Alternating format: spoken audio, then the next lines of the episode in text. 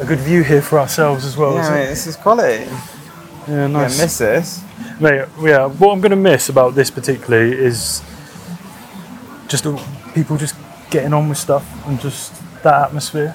Like, you know, the productivity. productivity, people just getting on, everyone doing their own little hustles, whatever it is. Um, it's nice. Like, rather than everyone like that hungover vibe where you feel like you're, I found that sometimes like you're the only one who's awake and then people look at you like, the fuck you doing? you should be hungover. But yeah, man. So, mate, how long you been in Selina? How long you been in the Selina hype? This one like for like two and a half months, but I spent like a year in Selinas across uh, Central America last Sick. year, and uh, I need to go. Yeah, it's, I mean, it's interesting, like different languages. Like it's Yeah. interesting, you get more like kind of Russian over there, like it's a Spanish language, but like it's about that vibe. I think. Like Mm. I, I spent a lot of time in other Asian hostels, and it's more like party vibe. you Yeah, know? yeah. Um, whereas with Celine, it's more productivity, and you find that even though there's you know lots of people speaking different languages, it's those sharing the same feelings. Yeah. You know, that's the that's how you, you connect and It's a good vibe here, man. And I have to say, like everyone I've spoken to, like everyone's really open, um, which is great, exactly what you want. But like everyone's really interested in whatever you're doing, and then like trying to find out how they can help, which Yeah. is sick. Like if, if as a productive sort of environment to come to, like there's no better place. That's better than being in an office somewhere or for you know wherever else. Because yeah, if you're getting around people who are pushing you and like, oh yeah, have you tried this, whatever, like that's fucking class. Like that's invaluable. You pay for you pay for that basically, and everyone's bringing their expertise from like all of their different lines of work from wherever they've been, whatever their career is, and then it's like a hub, a knowledge hub. It's so sick. it's a community, you know.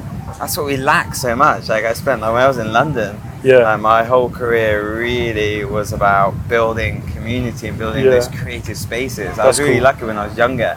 We were like in London Bridge, we were part of a, one of the first, I think, in London, like creative office spaces. Yeah. It didn't last particularly long because they couldn't monetize Yeah, it. yeah, yeah. and so the the founder, this guy Peter Dahan, who like set it up, was uh, was after a couple of years like, yeah, he stopped doing it. But then Selina found this formula that works. that can Yes. build a creative space, can build a co-living space Yes. um, that you know that allows this community to thrive and people to work together without having the problem of needing a funding and being reliant on that kind of Yeah. aspect of it because you know it's not secure and this this works. I think one of the nice touches is like having like a living area where you've got like you can watch movies, you can cook your breakfast, whatever it is. When you're doing those things together with someone, it's it, you you kind of just experiencing your everyday with them, and I think that's a good, really nice way to build bonds with people. The in other hostels or other like hotels, you don't get it's right. Come down for breakfast, now disappear off, and then whereas here, it's you really feel like you're just living, and that's really nice. So I guess um, I had a question. You said you're in London Bridge, but like before you've been doing this, which is fucking this, which is amazing. What's your background? Like, how did you get here? Like, what's your story essentially? Ah, I mean, I started out always like in the creative industries. Yeah. Um, I worked in London for like seven years building uh, an art centre, Yeah. producing theatre work, and doing a lot of like community mental health Yeah. and uh, allowing young people to access the arts who Sick. uh, weren't from as privileged a background often. But yeah, for me, I really struggled with that lifestyle. Although I had that community that I was building, I slowly lost that community. I felt a little bit with, yeah, my day-to-day life. Yeah, yeah. And so when I discovered this alternative way of living, like this nomadic way, seven Yeah. years ago now. uh, Seven years. Yeah, I just completely like fell in love with it and wanted to sustain that, and then adapt what I was doing, adapt the skills that I was doing to allow myself to live in this way and experience Yeah. this way, and yeah. So, it was, what was that kind of like moment where it was obviously you discovered this way of living, but what Mm. was that sort of moment where you're like, yeah, I'm, I'm, that's it, I'm committed to this, and why, how, why do you think you got there? It's a feeling. It's you know? feeling. It's really tricky to put your finger on like an actual pinnacle moment, like an eureka moment, Yeah, like the yeah. apple drop. I think it was more of a growth of feeling. Yeah. Okay. It's the feeling you get from being in a place like this, the, the connectivity, the the feeling of like how much I felt I was developing as a person and learning. Yeah, And I think returning to London for Mm. me, and not so much, it's not even specifically a place, but like stepping away from that way of living was probably the pinnacle moment where I went, oh, hang on, I'm losing things again. Yeah. Why do I feel less connected? Why, Why do I feel like, you know, because a lot of this time in the city, like on paper, I'd be achieving more. It's like Yeah. you're making more money, you're doing Yeah. more of this. I'm like, so why did I feel less, more empty? Yeah. And so I guess that was the moment, you know, when I then returned and went, right, let's do a second trip, let's do a longer Yeah. trip. And then it was a gradual kind of then, you know, that became the norm. Why did you feel empty? Like, what was that emptiness and what was that longing or that lacking? And I think it's, yeah, a mix of things and community that we've talked Yeah. about, but then also personal growth and development. Uh, I found like routine and the stagnancy of that routine, that was a killer. You look at anything in life, you know, uh, if you become stagnant in it, like even in the in the body, like becomes Mm. disease. So I think you have to like experience new things, change. You need uh, to allow your soul to grow. And I think uh, travel and adventure and exploration, Yeah. curiosity, these are all things that allow you to to grow as a person, to allow Yeah. your soul to grow, as well as you know everything else that you normally do to, Yeah. to, to grow your life and your body and your bank account, and this kind of stuff. Is uh, yeah, often growing the soul is left to the Yeah. back foot. It's like, well, we'll have a two week holiday, Yeah, you know, yeah. in the summer, we'll have this, and I just don't think that's enough time if you want to really. so, like, this is something I really like about you is that you're someone who like asks questions about yourself and just kind of from the short time we've known each other, you're someone who pushes. Like, you, why? Like, why this? And like, what else could I do? And I'm wondering, like, what questions you've kind of like you've asked yourself in terms of like self development, whatever it is, and like because obviously I, what you're doing I think is sick. Like what your setup at the moment is just man, it's so cool. But like, what questions did you have to ask? To like get yourself there, because for example, like you said, in the city, right, I'm earning more money. So like the question that perhaps could have got you there was, how do I make the most money? But what questions did you ask yourself to get to this point where it's like you're really doing something that you love and you know living it? Hmm. Yeah. Big one. Yeah, lots of lots of questions. Um, hmm, I think I think I need a moment on this one. Yeah, man. Yeah, No BS, uh, all the deep yeah, it's a whole list like- of questions. I guess yeah, it's it's it's questioning things you've learned, things Uh-huh. you've been programmed from at a younger age, you know, and questioning that, questioning your own society that you've grown up Yeah. in, and going, well, hang on, yeah, you know, is getting this job, buying this flat, having a nuclear family, for me, is that going to be, are these going to be the right steps, Uh-huh. you know? And are there other alternatives? Questioning, yeah, questioning, you know, what the alternatives are, and then, yeah, trying to be truthful to who you are. I think, I think a good, uh, a good two questions Yeah. that can maybe help you summarize where you're right now is, would my eight-year-old self be Ah. happy, you know, of That's who a I am now, question. as well as would my 80-year-old self be proud of Ah. like who I am? And if, if you're pleasing both those people, they're the two people you need to please. yes. Uh, yeah. So are you going to look back and am I still being, you know, that that child? Am I still going where I want to be inspired? And yeah, it comes back to curiosity. That's I it. think. I love that uh, because you kind of got that that eight year old child like just like blind ambition. Just yeah, you do this, you're gonna live your dream. Like yeah, you should be making that person just being like yes, you're doing exactly that. And then that eighty year old, when you're in that rocking chair and you're looking back and you're going.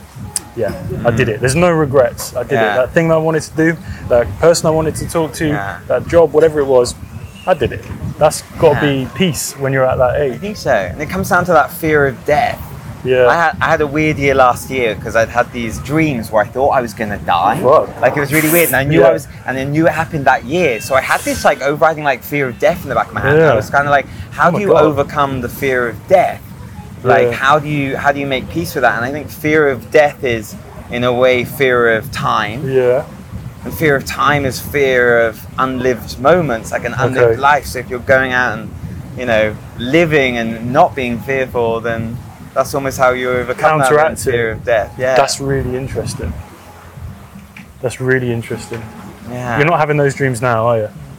No, I weird. It was like it was a weird thing. Uh, it occurred a couple of times last year, and then I did have a moment. So New Year's Eve last year, I was on the Guatemala-Mexico border, Yeah. and I got mugged at gunpoint, and that was like at the end of that year. Because in the dreams, I knew Yeah. it was the number twenty-two, and like it Oh. like resonated with the year. So there was Okay. this one thing I was kind of like, I think it's this year kind of thing. This this vision weird. Oh my gosh, yeah. So then there was a good closure at the end of the year, like the party for New Year's. So when you got Um, mugged at gunpoint, Oh you were kind I've of got like. the whole year wrong though. It was 21. Oh, was it a 21? ago, 21, sorry. So when you got mugged at gunpoint, you were like, "Oh well, this is it. Like this was the the premonition." yeah, that must have been yeah, so it was- scary. I mean, after when it was, I was on this bridge at like five in the morning, and then after it had ended, they only took money, and I got back to the Mexico side, and Oh. I was like, okay, and it took me a while to calm down, Yeah, and, and then yeah, it was kind of like, okay, maybe this was, I don't know, but um, but it really helped with that kind of yeah, that fear of right, yeah, you know, whatever's gonna happen is gonna happen. yeah, So I think a lot of the time we try and put things in boxes, and Yeah. like that's one thing I noticed a lot about like the West is you know you try and box everything up. You live in a box and you watch TV on a box. And you've got your little box and everything's nice and safe if you're in yeah. a box. But it's like nah, yeah. get rid of all the boxes. Um, live outside the box. You know? And that is and like the nomadic lifestyle. Yeah. Up until I think even COVID was a kind of out the box way of living, and now it's becoming more and more popular and gaining traction, and people are going, okay, they're starting to see the benefits Yes. and this, the mental health benefits, the lower stress. You know, stress is one of the biggest killers, and uh, yeah, man. yeah, this is uh, pretty stress free out Mate, here most pretty- of the time. mate, I'm genuinely believe that like if I had stayed in the job I was in, I would have no hair. I Mm. genuinely believe that. I looked at myself for like the two and a bit years really I was heavily in it, Mm. and I looked at when I started, just smile, skin looked good, like Yeah. ready to go, and afterwards, just I looked aged, and I think I've de-aged since then, just from the lack of stress, and it's it's that unnecessary stress. It's that getting up, rushing because you don't really want to go. You've like snoozed. Me personally, I've snoozed because I don't really want to go where I'm heading to. Then I've had to rush to get ready, and then I'm sitting in traffic, and it's not nice weather, and it's just lights, and it's just I'm rushing. I'm driving way too fast. I get there. There's like a million things to do because I haven't arrived there on time, and like yeah, that's all my own organisation. But it's really the underlying thing was I didn't want to be there. I wasn't making it a priority. I was literally getting there and thinking right when do I get to go? You know, and then you're stressing the whole day. It was quite a high stress job I was in anyway. And then you come home and like you try and like hit a gym session, whatever it is, but you're not giving it 100%. And then you do the same again. And man, I very, very quickly, And you've got to stop and you've got to break that cycle and you've got to stop and go, what have I achieved? Like, what have I personally got from this day? Yeah. How have I grown as a person? Yeah. What have I learned? What has inspired me? Why am, you know, you should be excited about tomorrow. yeah. and if you're not, if you're in that loop, then you've got to you've got to change something. But it often takes sacrifice. And This is the thing that holds us back. Yeah. You know, whatever it is, it requires sacrifice, and a lot of people are willing to make that sacrifice. Like traveling for me is is amazing. I get to live in. But Yeah. There's a lot of sacrifice that comes with that. Like Yeah. sacrifice time with my nieces, Mm. sacrifice time with yeah, all family friends Yeah. I go back and visit. But you are. You know, more distant, and there's you know sacrifice of security as well. Certain Yes. things, you know, you know, home com- comforts. I mean, this place is amazing, but Yeah. I know people that live, you know, back home in a in a house that wouldn't imagine like not having all of the comforts The of that around. home and that all their stuff around them. You know, so it's yeah, it's yeah, whatever you want to do, it takes sacrifices. But I think being bold Mm. and making certain sacrifices in order for you to progress and be more happy is. Yeah, I think that's a what you gotta big. Big, big, big bit of wisdom. And I- you're 100% right. To, to get something, you have to sacrifice something. I'm a big believer in that. And basically, I mean, I've got two questions for you from this um, that I think lead on quite nicely. But what I would say is, yes, you have to sacrifice something. And for me, what that was, I was actually living with a group of uh, gents, and uh, they were great guys. But I would literally come home from work. I would really like center myself i'd actually use a bit of meditation. Okay right try and forget everything that's just happened. Right what am i working on? And at the time i was working on music. I was like okay i've done with my job now. I've hit the gym whatever it is i've done i need to hit music now because this is my this is my way out of it. And then i would feel a lot of pressure. They'd be like oh we're going to go do this. We're going to go to this pub. We're going to watch this movie. Would you like to do this? Sit have a chat. Yeah i could have done that. I could have easily filled up every night two three four hours But I didn't, and they used to get a bit pissed off and be like, "Come on, you never spend any time with us." And I, I had to sacrifice that time with them. I had to be like, "No, I'm, I've got a limited amount of time. I need to make this work so that I can get rid of this other shit, and then I'll spend time with you when I'm actually happy, and I'm not just sort of like trying to escape from what I don't like." So I guess my question, two questions I had were, one, from everything kind of we talked about, um, what is the first thing when you wake up that you think about and what sort of like motivates you to get going?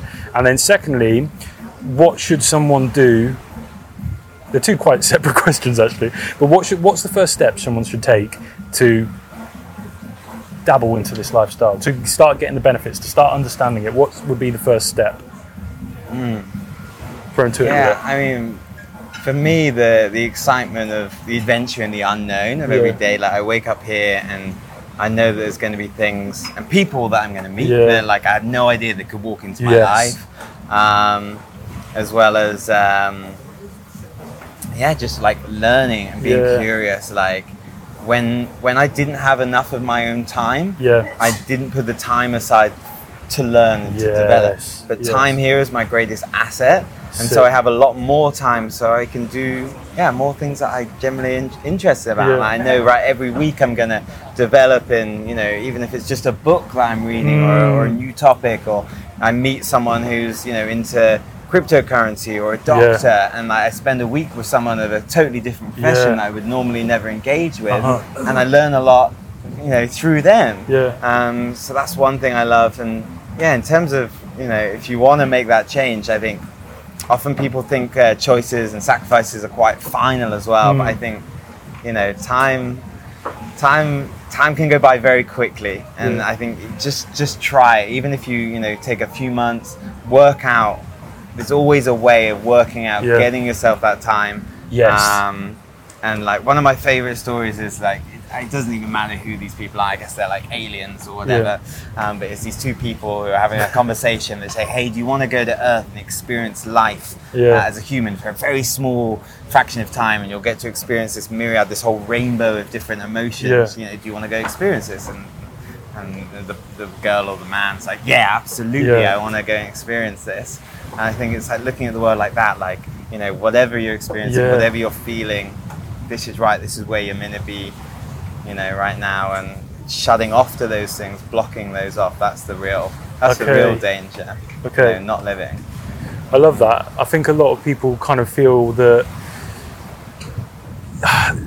they have to they have to be doing something else. It's like it's kind of this idea of right. Well, maybe if I commit to this for a bit, then I'll get to do that other thing. Mm. And Distraction. i- i- yeah, or even like a job. It's like, well, I'll do this and then I'll do the thing I actually want to do.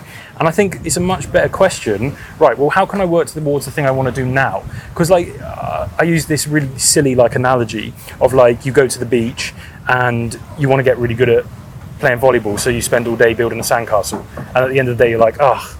I'm no better at volleyball now. Yeah. And it's like, well, yeah, it's because you spent all your energy investing in the sandcastle when you should have just picked up a ball, done something, found a net. And I know that's like, I need to find like a, a more concise analogy for that. But I think I see a lot of people doing that is just investing time and investing their energy into something they don't actually want to grow. And then in two, three years' time, that thing has grown because they've fed it and they've given it energy and they've further, they've advanced with it hmm. when they actually wanted to advance in a different way. So it's like, right, well, just spend a bit of energy advancing in the way you want to go, and then think of where you get to in two, Yeah. three, four years' time. So I don't know what you think about that. Yeah, I think you're much better changing your mind than hoping something will eventually change. Yes. You know, but people think they go down one path and they're then too escape, uh, afraid to turn back and Yeah. try another path or turn off because they've committed to it. Yeah. And they feel like you know, once it's like building blocks. You know, Yeah. you feel like, yeah, you, they don't want to lose it. Again, it comes back to sacrifice. They don't want to sacrifice Yeah. what they feel like they've already developed, but. Sometimes you know this is it's the only way. And the more you put it off, the you know it's it just gets worse and worse. Yeah. It's like uh, what's something like a, a hole. Yeah, man. you just go down there. Yeah. Yeah, I feel that. And obviously, a lot of the career path is is viewed as very linear. It's viewed as like, well, you get here and then you get here, and then when you do step out of that, you do feel like you're, oh no, I'm going to tumble all the way down here and have to start again. But realistically, the experiences, everything you've learned, who you are, yourself, your discipline, whatever it is you've built, like that is transferable. Yeah, you might take the dip, but you're not going all the way back to square one. Do you know what I mean? You you, there's skills you've learned that are very much transferable. You just need to take some time. Maybe you take a pay cut. Maybe you just rely on the savings for a little bit, and then you invest in whatever it is that new direction. Mm-hmm. Um, but yeah, like you said, like if you put in energy in something, obviously it's going to grow. Like, and then you end up looking back like, oh fuck, I'm miles away from where I wanted to be.